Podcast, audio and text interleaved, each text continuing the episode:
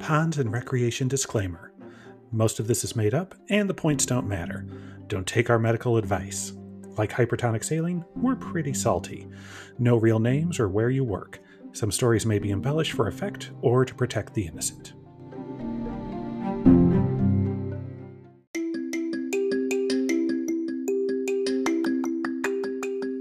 Did you know that you can find us on Instagram at Pons and Recreation or on Twitter at Pons Rec for more content?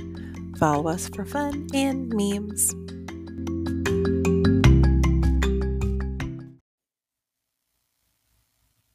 Here we are. Hi, I'm the East Asian country with a movement disorder, South Korea. Cerebellar ataxia. Once again, I have nothing to add here. I'm just Amy G. Dalla. Why am I never prepared for this? and welcome to Pons and Recreation, a show with action potential.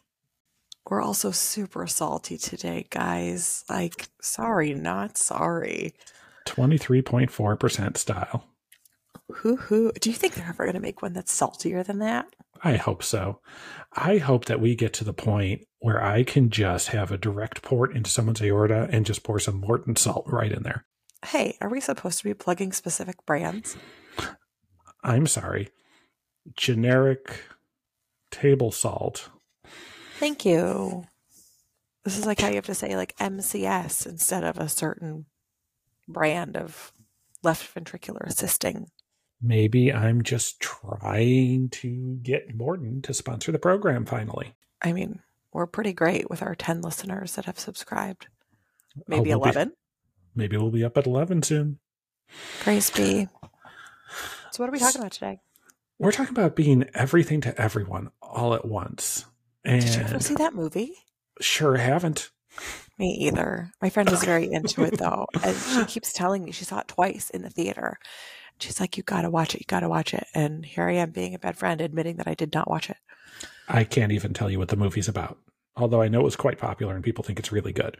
We chose it because it talks about what we want to talk about, which is being an APP. Yeah, you know you down me. with APP? Yeah, you know me. You down with APP? Yeah, you know me. It's sad because even though I know the original, when I start doing this, in my brain it still goes to Sister Act 2 finale, and I just want to do the rest of like their joyful, joyful montage. Someday we could. Oh, we will. I'll I promise you. Yes. I wonder what mm-hmm. Lauryn Hill's doing these days. Doesn't seem like a whole lot of much. So maybe we can Ms. get her on us. No, Ms. Lauryn Hill just deserves her retirement. You leave her alone. I just want her to make an appearance. If you're listening right now, if you're one of those 10 subscribers, Ms. Lauryn Hill, we love you. We love you. Thank you for miseducating me. It was truly a cornerstone of my miseducation. So, I want to talk about should we, in case there's someone out there who doesn't know what an APP is, you want to talk about it? I think that we should because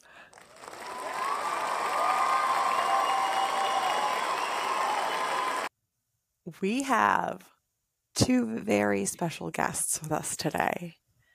Are you ready, Sarah? I could not be more ready. We have to welcome Miss Vegas and Mr. Ventricle back. Hello there, loves.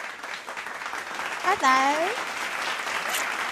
Oh, thank you. Thank you. So happy to be here. We're just so happy to be back. We really didn't think we'd get another option. I didn't think so, but here we are. And especially, we're talking about what today? Well, I mean, especially after the way you spoke about Princess Diana, I thought that Sarah and Amy would just say, go away. These little fetuses here, they don't know anything about Princess Diana anymore. All they know is Meghan. Oh, eh, Meghan. Meghan Markle. She does have some lovely hair pieces, I will say. But Harry was always my favourite. It's because he's just kind of a bad boy. You know. You like that spare, do you? I, yeah, obviously. Give him a kiss then, love. Mm, I think we're going to have to pass because I think we're here for a drop today, Mr. Ventricle. And I think we have to define some terms because it's vernacular with Ms. Vegas and Mr. Ventricle, not royal family discussion time. So, first thing we want to talk about is what is an RN? This is a registered oh. nurse. Oh, I was going to say right now. No, no, no. That's only when you text. I think that you got a little Southern in there, but Southern American. Are you okay, Mr. Ventricle? From the south of England, I am. Oh, oh, you're Scottish. That's okay. Don't be ashamed. Don't be ashamed. Maybe that, that makes a little bit more sense why you're not all about Princess Diana. That's okay. I'll take it from here. So the registered nurse is the one who will most likely, unless you have a very aggressive pharmacist, give your medications and care for your patient 24 7. Um, as someone who is now very close with a registered nurse, and Amy, um, who has become something else that I don't entirely understand, um, it seems to me that sometimes the nurses don't get a lot of credit, um, but also sometimes they need to stay in their lane.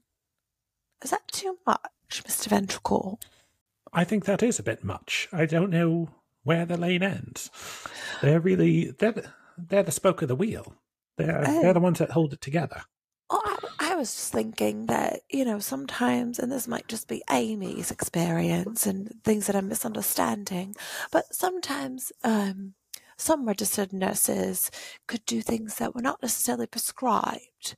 And I'm not talking about like things that are helpful like Botox. I'm talking about things that are just things you shouldn't paralyze. And that could be a problem. I don't know how the body works, you see. Um, I just, I work at, a, a, a, well, I can't even tell you where I work because then I'll definitely get fired.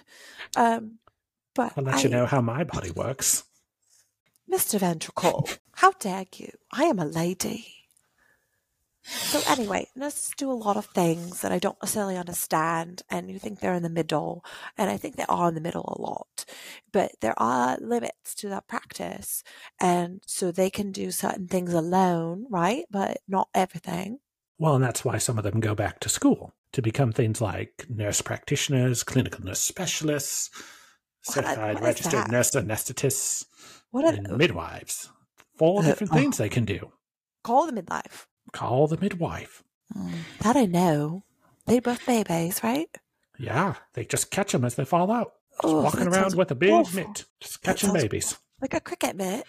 Yeah, they do some prenatal stuff too. Make sure the mother's all healthy and that her hips are wide enough and oh. things like that. Oh, that sounds terrible. Making sure the lineage is proper. Ah, well, clearly no one did that for Camilla. Okay, yeah. let's keep going. So, what else can these other people do? What I see that Amy has written down. What is an APP? So, all these things I just mentioned, they're APPs. They are advanced practice providers, and so these four are the nursing ones. So you've got the baby catchers and the midwives. The people who knock you out, those are the nurse anesthetists. They let you sleep while some chap cuts you open. Sounds simply awful. Then you've got nurse practitioners. They treat you, they prescribe, they order things for you. They work mm. with the nurses, they work with doctors, and they okay. they can do a little bit of everything. Talk about being caught in the middle. Oh, I see. And then you have the clinical nurse specialists. Now, this role is highly misunderstood. These are people, they have three spheres of influence. They work with directly with patients as a provider. They can prescribe in some places. Ooh. So these states are funny place though. United States, every different state has its own rules about this. No, no, no, not for me. No, no. But give me a eh, monarchy. But then they also can help with things like how does the system work? And then they look at nursing practice as a whole and how do they impact that? Those are the three spheres. That's a lot. So so tell me, and I think I'm misunderstanding. What is this concept of a physician extender? I mean, just saying it makes my blood boil, and I don't know why. Or like a mid level. Like, what is that? Who taught you this hate speech? I, I'm sorry. It's just what I'm reading on the internet. So, mid level is what some people may call APPs who think that the quality of care that we provide or that our education is just not up to snuff. Well, because wouldn't you then say like nurses are the lowest level, which just seems like complete malarkey? Well, so I think what a lot of people are saying as I'm tapping around the Google is um, there's this other group called PA or um, physician associate or physician assistant. It seems like they changed their name recently, which I think it sounds nice that they they've changed it from assistant to associate. But once again, I'm quite confused about that because in England we have midwife, and a midwife ba- is a baby person. Great thing about these chaps is that PAs can work with the whole lifespan. They can do anything. They do Oh. surgery, they do medicine. Yeah, yeah, because they follow the medical model. Oh, Nurse practitioners, or NPs as they say, mm, mm. they do the nursing model. So it is much more holistic, much more based in the social sciences, treating the whole person and not just a disease. But I, I would like to argue with you, Mr. Ventricle, and say that it also sounds like these PAs, as you called them, do treat, in fact, the whole person, even though they are a medical model trained, I think you said, um, if they are similar roles. No? I think they do, and I think we give physicians a bad rap for not treating the whole person as well. I think there's many a Hmm. physician who would argue that it's an unfair thing to say that they don't do such a Hmm. thing. Well, and I, I think in my Googling, I've seen too that there are two ways, at least, where Sarah and Amy are based to become a physician. One is an MD and then one is a DO. And I don't know the difference. I don't know if we need to go into that, but perhaps that is similar in some ways to a PA and an, and an NP, as you say.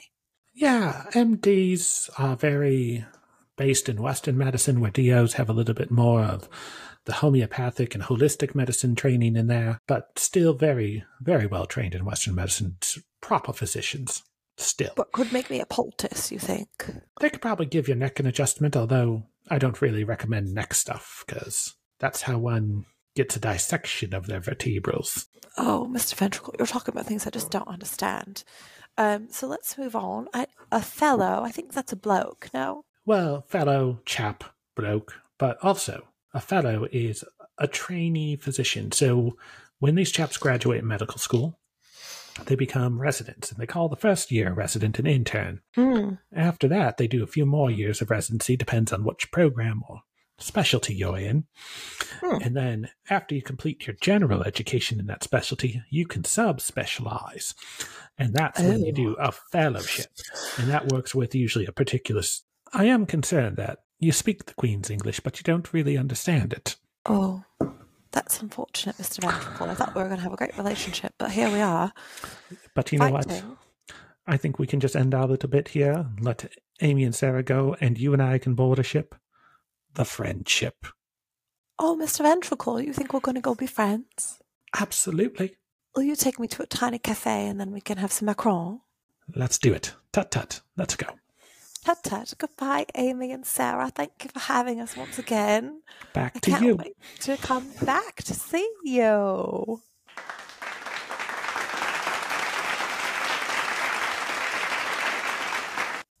No, I thought you did. Sarah, you're two of the ten that are listening to us. All right. Colin's coming from inside the house. The I good think- news is, I think everyone knows the terms that I- we're using. They did Or a they're more great. confused. Well, I was gonna say they did a great job, but they did a job. but really, that's all we ask for on this show. Uh, but I, you know, I think they did a reasonable explanation of our role delineations. Touched a little bit about the intern role versus progressing. However, I was unaware that there were three spheres of influence. Is that a British thing? For the CNS? Yeah. No, it is a part of their description. If you go to NACNS, they will tell you about it and Oh, really so explain like what that means. Like if they do it, they'll tell me about it. Absolutely, yeah. You can only find out about it if you become one. There's a secret handshake. They're like the stonemasons. I knew that there was something somebody wasn't telling me because there are a couple CNSs I work with, and that is 100% it. I am ready. I'm telling you, in my institution, I call them the Illuminati. Like they are the ones who are behind the scenes making things happen. Mm. Like, It's beautiful. like there's work that we can do to decrease CAUTI, the CNSs are going to like figure that out on their own, march out, fix it all, and like let other people take the credit and just be like, yeah, that's right. We're just Let's here. talk about that for a minute. Advocating for yourself and your own credit. Like that's a BFD. It is. And I think a lot of people are really bad at it. Like we all come from this training model of like service. It's all about the patient. We're here for each other. You're a team. It's not about individual stuff. And much of that is true, but like at some point, someone might walk down the hallway and be like, it's time for your evaluation. And I Right. have a bucket of money to give you, but only if you did a really good job. Right. Or like maybe you're doing something really cool and novel and you should probably write it out because somebody else is going to need it somewhere. Right. Huh. And that's the thing. Sharing knowledge is that part of our professional responsibility. Sharing is caring. Yeah.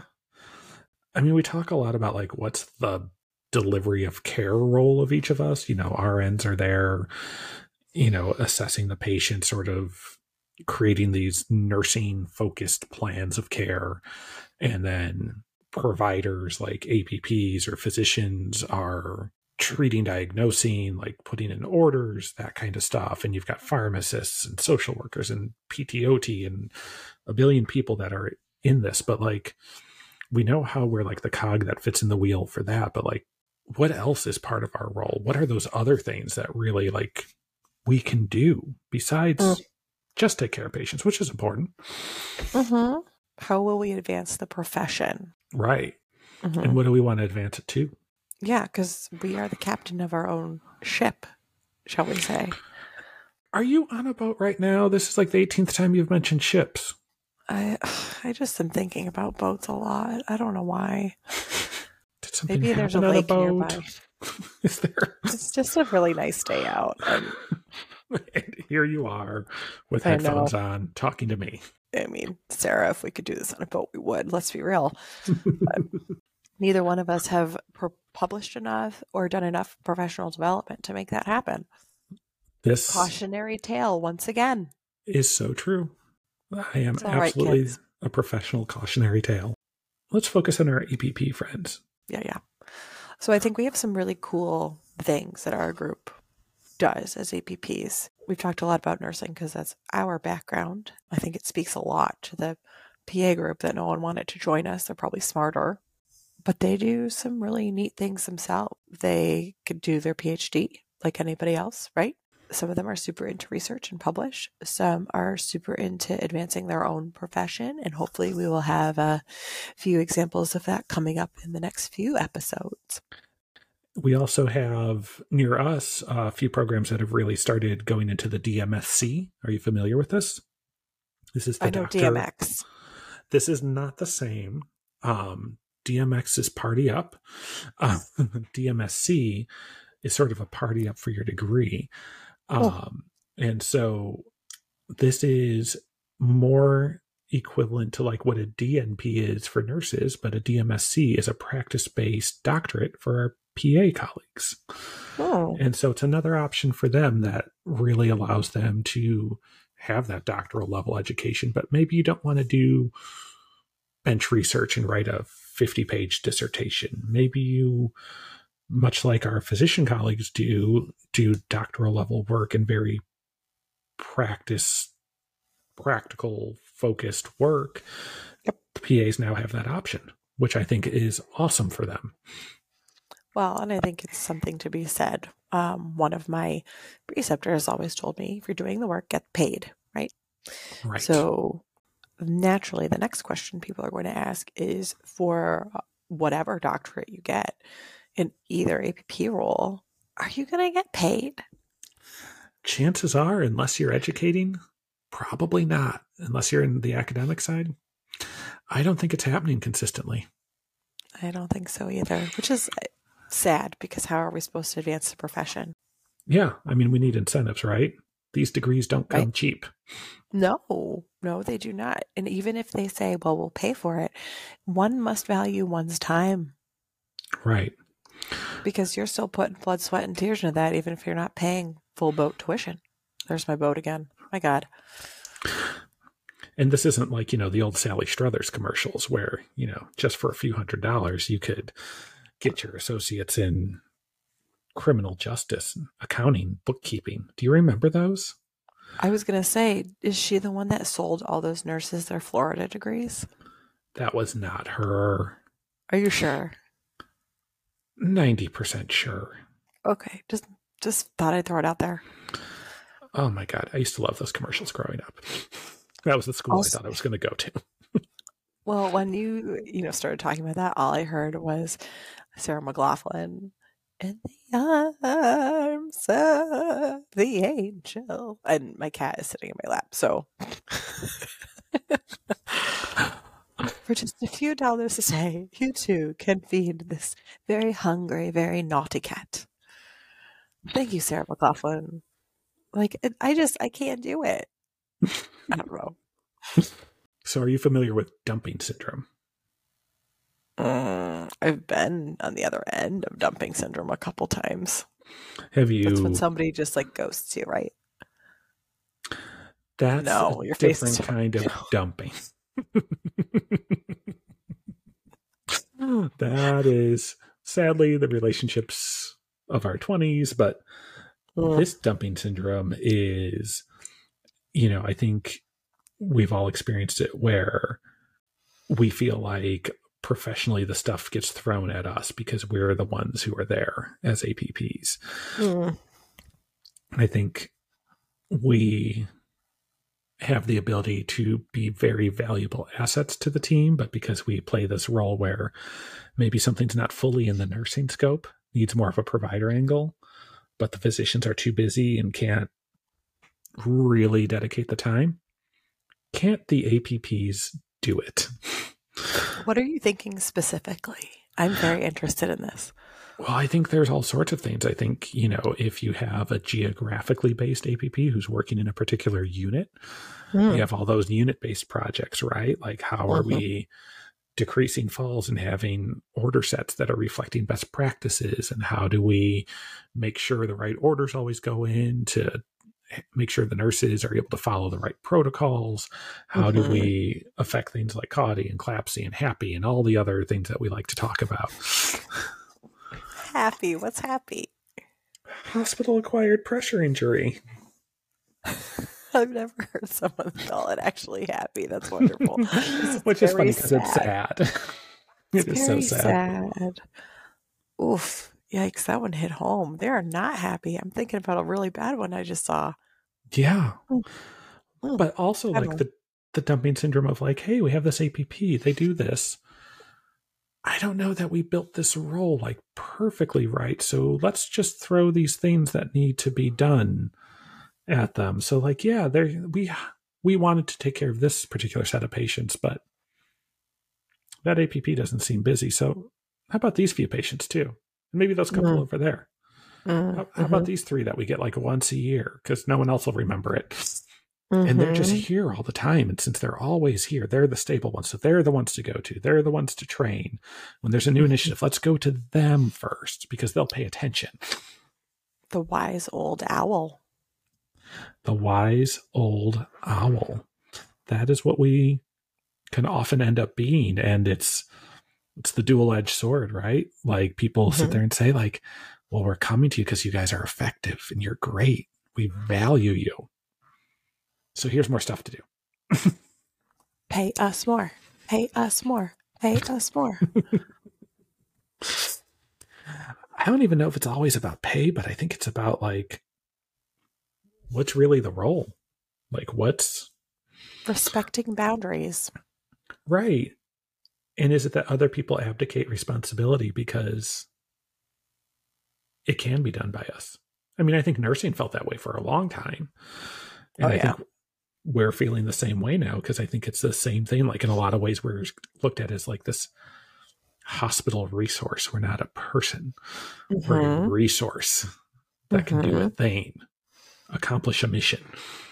Yeah, or the ECMO Which, circuit. Right. and nursing is the cannula. That's beautiful. Mm. I should write Hallmark cards for healthcare people you know what? Maybe I will. That could be my exit strategy. Be just as successful as this podcast. You know what? I can only hope to have 10 people paying attention to my Hallmark cards. Aspirations. Great aspirations. Or sparkling dreams. Sparkling dreams. Ugh. Yes. Yes. We love our SLP colleagues.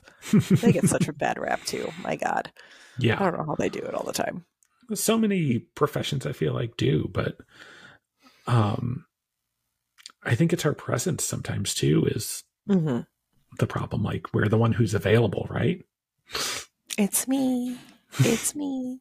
Yes. Mhm. What what challenges do you and your team see as APPs?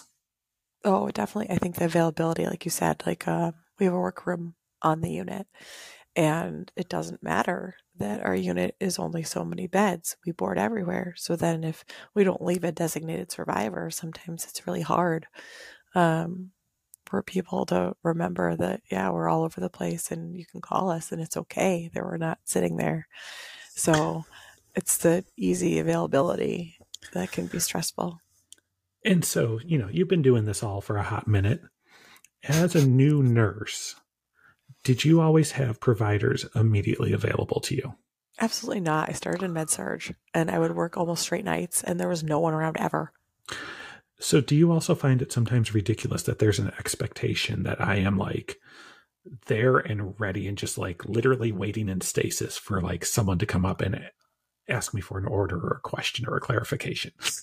It's very difficult because when I started, we didn't even have like text paging. You had to pa number page them back to where you were, and we didn't have little cell phones or little bricks, so we couldn't move. So you had to like park it with your charts and be charting and waiting for them to call you back. And if they were in the middle of an admission, you were never going to get a call back.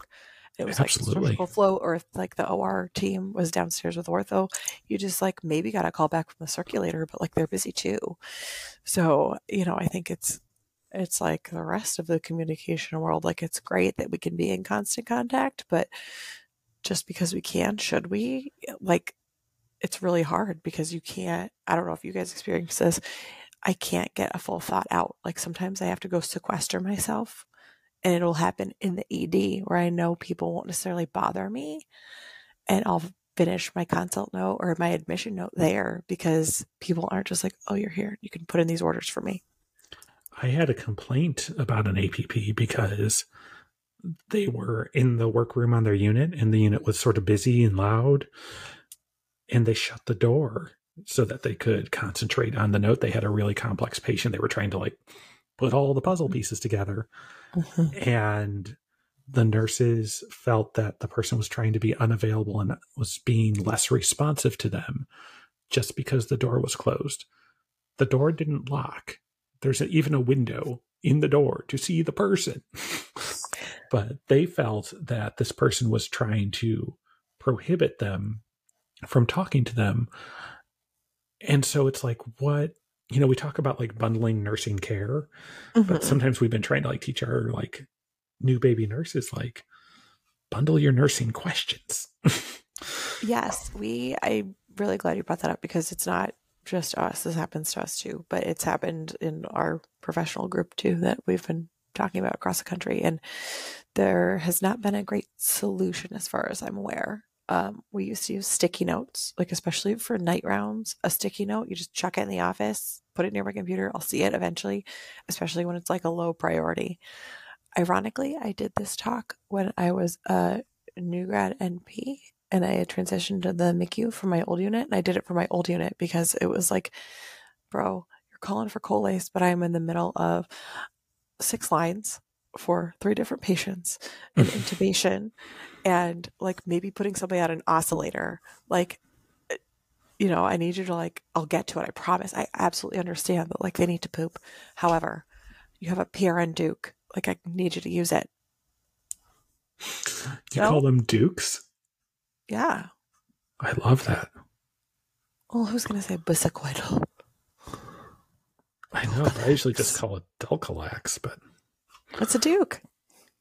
of course, you know, if you're truly giving it as a suppository, it's a Dulcolass. I also call you know, in our stroke patients that can't swallow and we need to give them their acetyl salicylic acid. I call it an aspirin when it's PR. We also give rectal acetaminophen. I can't with you right now. That's wonderful. And I'm just sad that I didn't think of it. And every time I say it on rounds, I am so happy that my pharmacist gives me the courtesy giggle. I'm going to have to try it. I think Yeah. mine would. Yeah. And I mean, they know now, like, it's just sort of standard that, like, oh, are we ordering aspirin? Oh, they failed their swallow, swallow screen, so I have to order aspirin. Mm, I like that. I like that. Mhm. Just brightening my day here with your your puns. This is all I'm here for. I don't know. I mean, you sparked a good debate there with the whole door shut. I mean, that is a huge deal. Even people I talked to, you know, at our last big conference, the door being shut is a big deal. It is. And, you know, we have like a texting paging platform. So, like, you can bring it up on like your desktop and stuff. And we Mhm. even said, like, hey, just go to your computer, log in, text page me if like the door shut, if it's totally not urgent. Mhm. I can reply and just quickly say, got it, write it down on my checklist, and I keep Mhm. moving. And it's not a conversation about which formulation of Colace do we need to give. Like I I can figure it out and we can just do it. Well, it's those micro interruptions too. I think the whole myth of multitasking has reared its ugly head, and everyone thinks that we can do everything because they only see our interaction together, but they don't know that 10 more people have come up and interrupted them before, like, I arrived to you. So you're ready to break because you can't get a single sentence out, and you have no idea that me being like, yo, Sarah, like, I need some Colace is the last straw. Well, and like APP busy looks a lot different than nurse busy. I can go onto Unit. I can tell you which nurse is getting their butt kicked, right? Like Right. their their hair is coming out of their bun. They've got like Yes. a light sheen of sweat. They've got the look of panic in their eyes as they're deciding which room they're going into next. Like Mhm. you can see it. When we're busy, it's like I have six notes to write and my shift ends in an hour. I'm not going to get them done. I'm going to be here two hours late. But to Yep. them, they just see me staring at my computer screen. Could be on Facebook, could be writing a note, could be like looking up different degree programs and how I can finally become a baker and just like open up my own bakery. Mhm. Either way, it doesn't seem that urgent from like an outside perspective. Right. And then the signal of shutting the door just seems very, I think, to people final because, like, I don't know about you, but it was like, go to your room and shut the door. And it was like, oh dear, I'm in trouble. so, you know, Absolutely. Hmm. I think the other thing that's been hard is with the nursing shortage, we have so much turnover. So it's like people just don't know the norms and don't Mhm. know what to notify about in a certain specialty, especially if you're working in really like a subspecialization area. mhm. And so it's also on you now to make sure that those things that used to be the things that just got done yeah.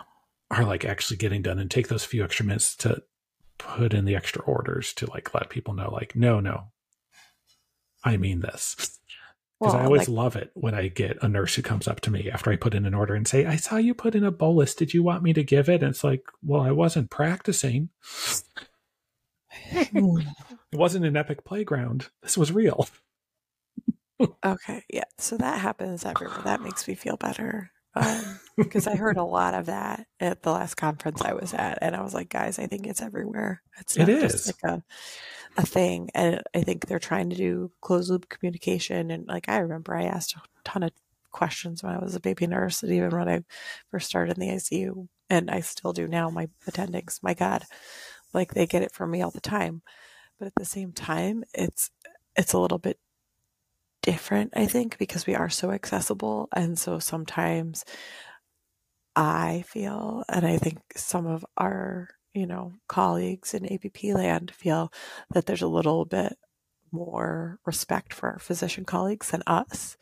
And not necessarily because they're wearing the white coat, but it's because they're the step removed from like putting in the orders and being the one that does the things and puts out the fire. So then when you interrupt a physician, it can be a little bit different. absolutely I also am curious if our fellows who have stayed and become physicians, like within our groups, if they feel like there's been a shift, or if because they stayed, some people don't respect their boundaries or their time as much. I don't know.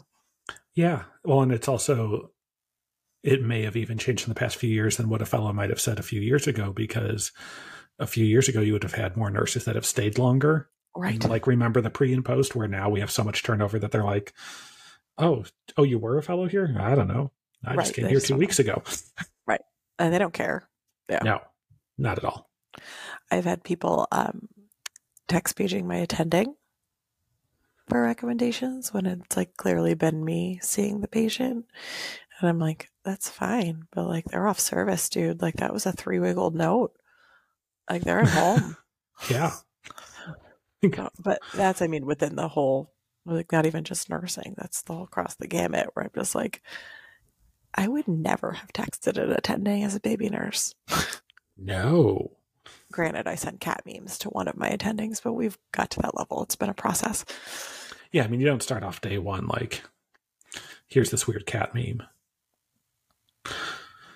Normal people, day Okay. one, don't start off with, hey, here's this cat meme. There we go. people Yep. don't actually worry about cat memes that much. But anyway, that might be our next poll. Could be. Could be. Could be.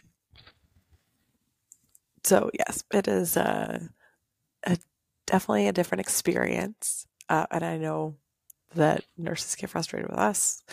We get frustrated with them, and I think really what we have to remember is that our common enemy is the insurance company, who's not paying for the care that any of us are delivering. so then none of us get paid, right? Right. Turns out our whole healthcare system is here to profit very few and not help mm-hmm. out the patients or the people taking care of them. No, Ain't that a kick in the pants? that we're not wearing. Also true. So I think it's just a kick. It's just a kick. It's just a kick. Yep. Yep.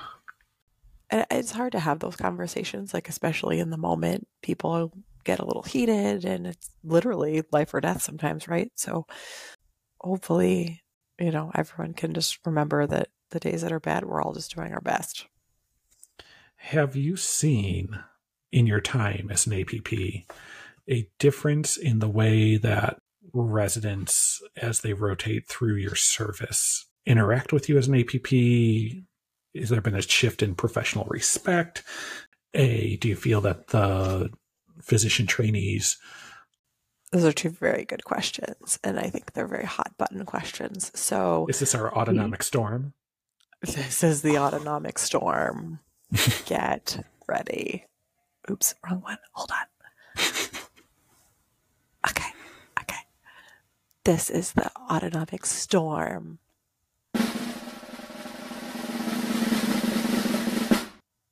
The autonomic storm. So, There's no thunderbolts or anything? thunderbolts and lightning, very, very frightening. Galileo. Galileo. Oh, there's nothing. Um, so uh, you have two very good questions.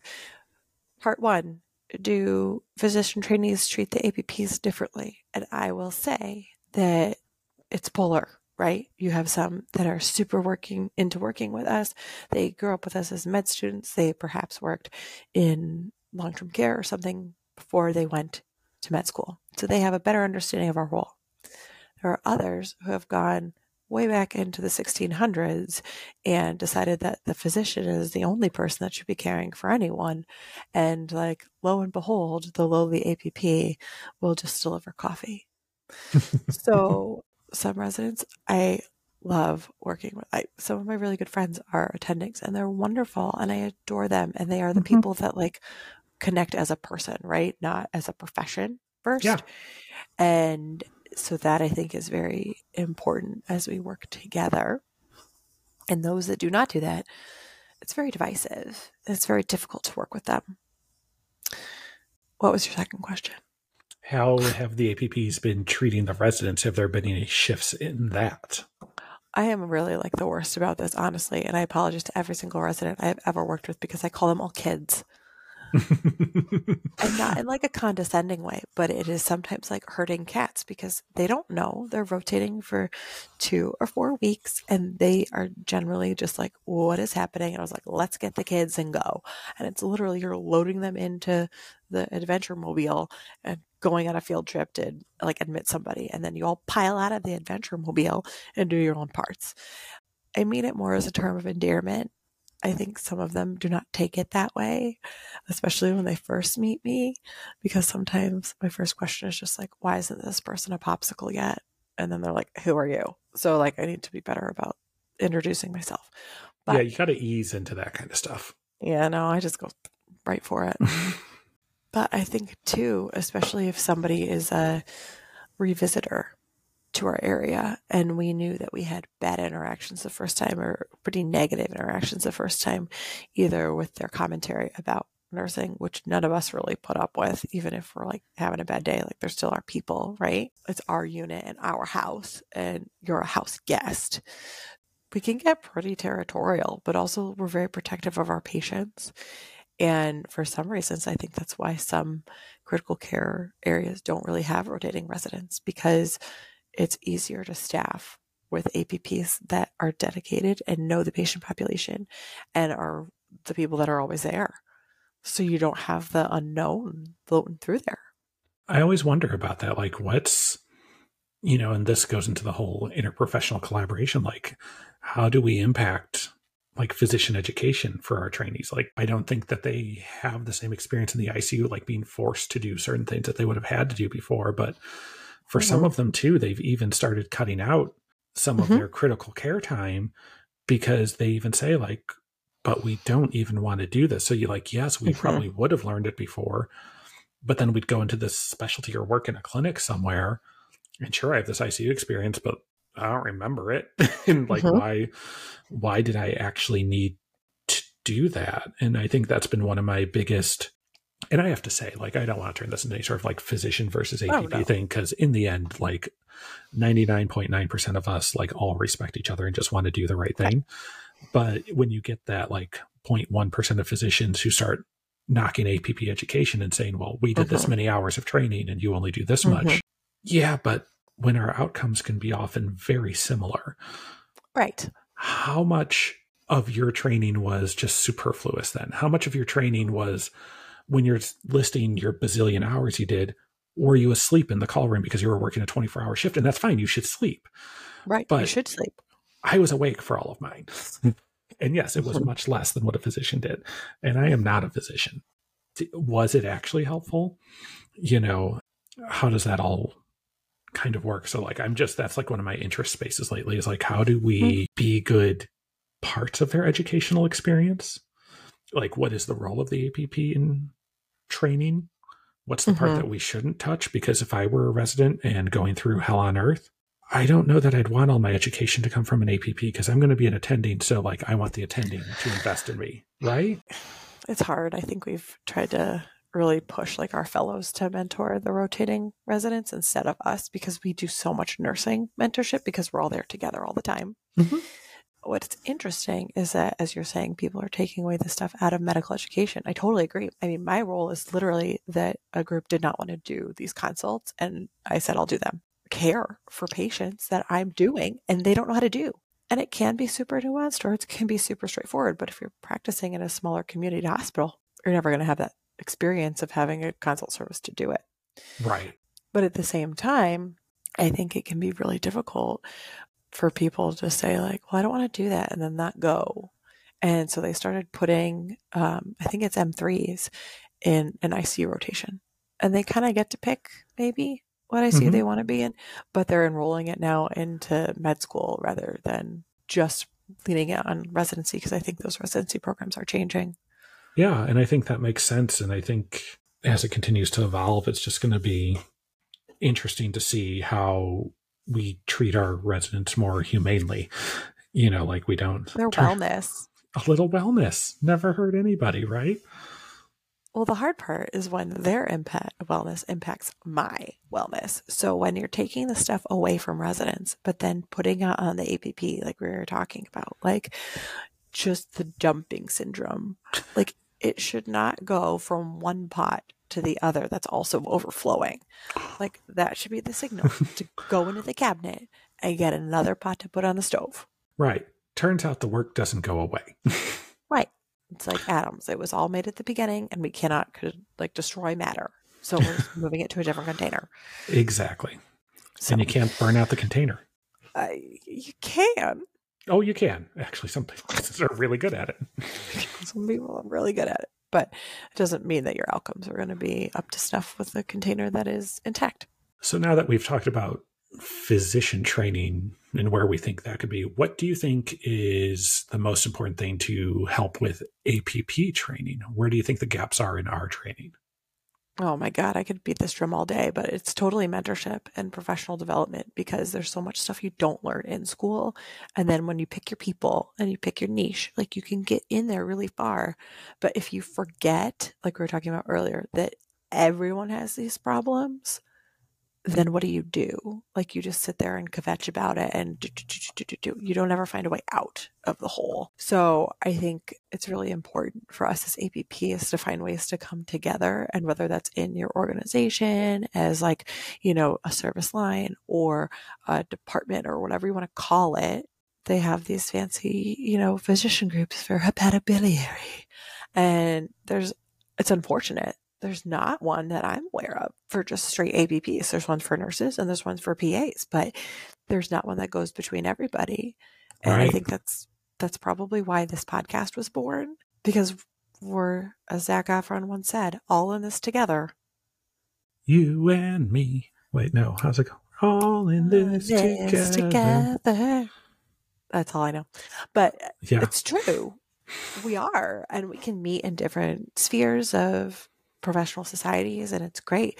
But unless you have that catalyst within that professional society, like your NPs that don't want to go to a nursing conference, some PAs don't want to go to a physician conference. Super generalists, right? Like babies, women's health, old people, any disease process, surgery, medicine, they can do it. NPs tend to pigeonhole themselves into like populations a little bit Ugh. more and those lines get super blurry and everyone decides to interpret that whatever way they want to and no one really holds mm-hmm. a standard to it Mm-mm.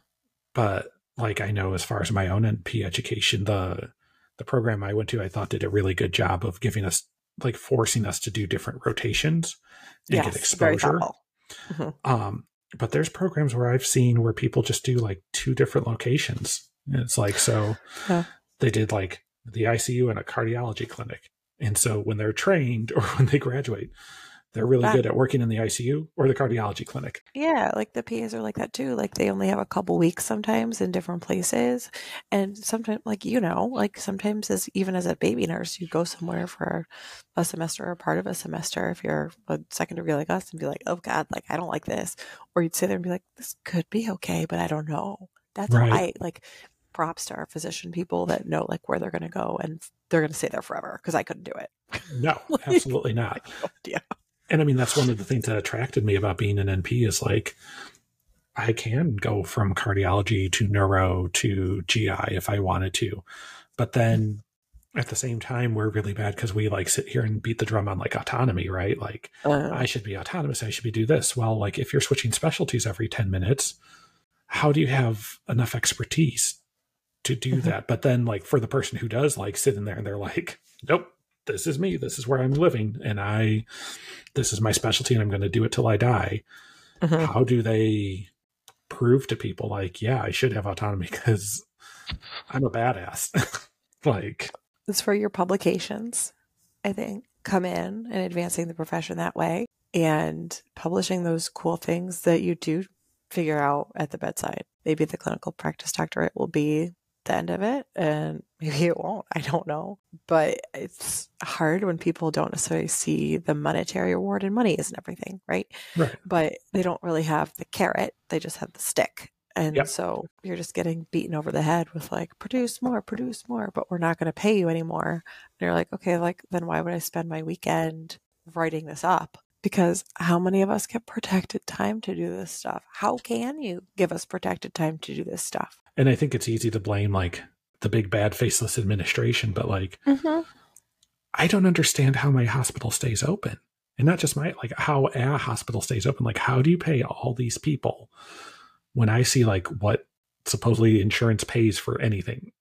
How much, like literally, like we were just talking about this the other day, and I feel like cardiacs may be a little bit better because they have all the devices and they have to think about like, should I accept this transfer or whatever? But they're like, oh yeah, we just spent like you know 13 million on this guy, and I was like, hey. Whereas Yeah. like you know we drop a bolus at TNK or TPA, we're not really thinking like we're never going to recoup our cost unless they're out of here like lickety split because they had a great outcome. But that's the case, which is crazy. Yeah, it's just. I mean, the prices are just monopoly money. Like, I don't. None of it makes sense. Yes. I don't. Much like this podcast, none of None it of it makes sense. It's true. I hear you. All right, well, this Amy, has been lovely. you are a treasure as always.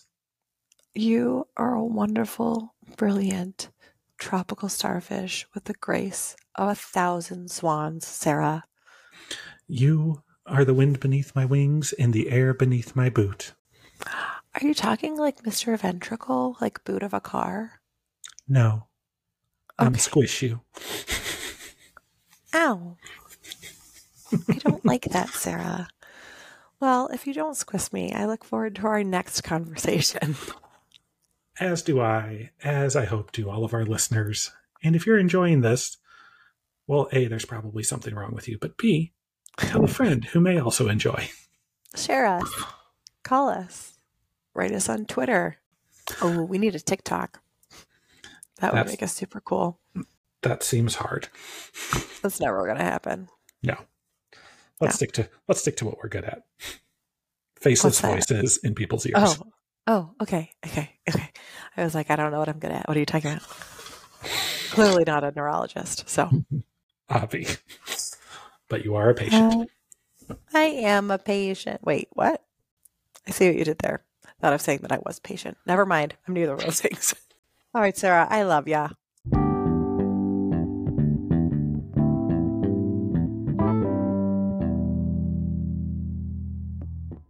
Atta girl.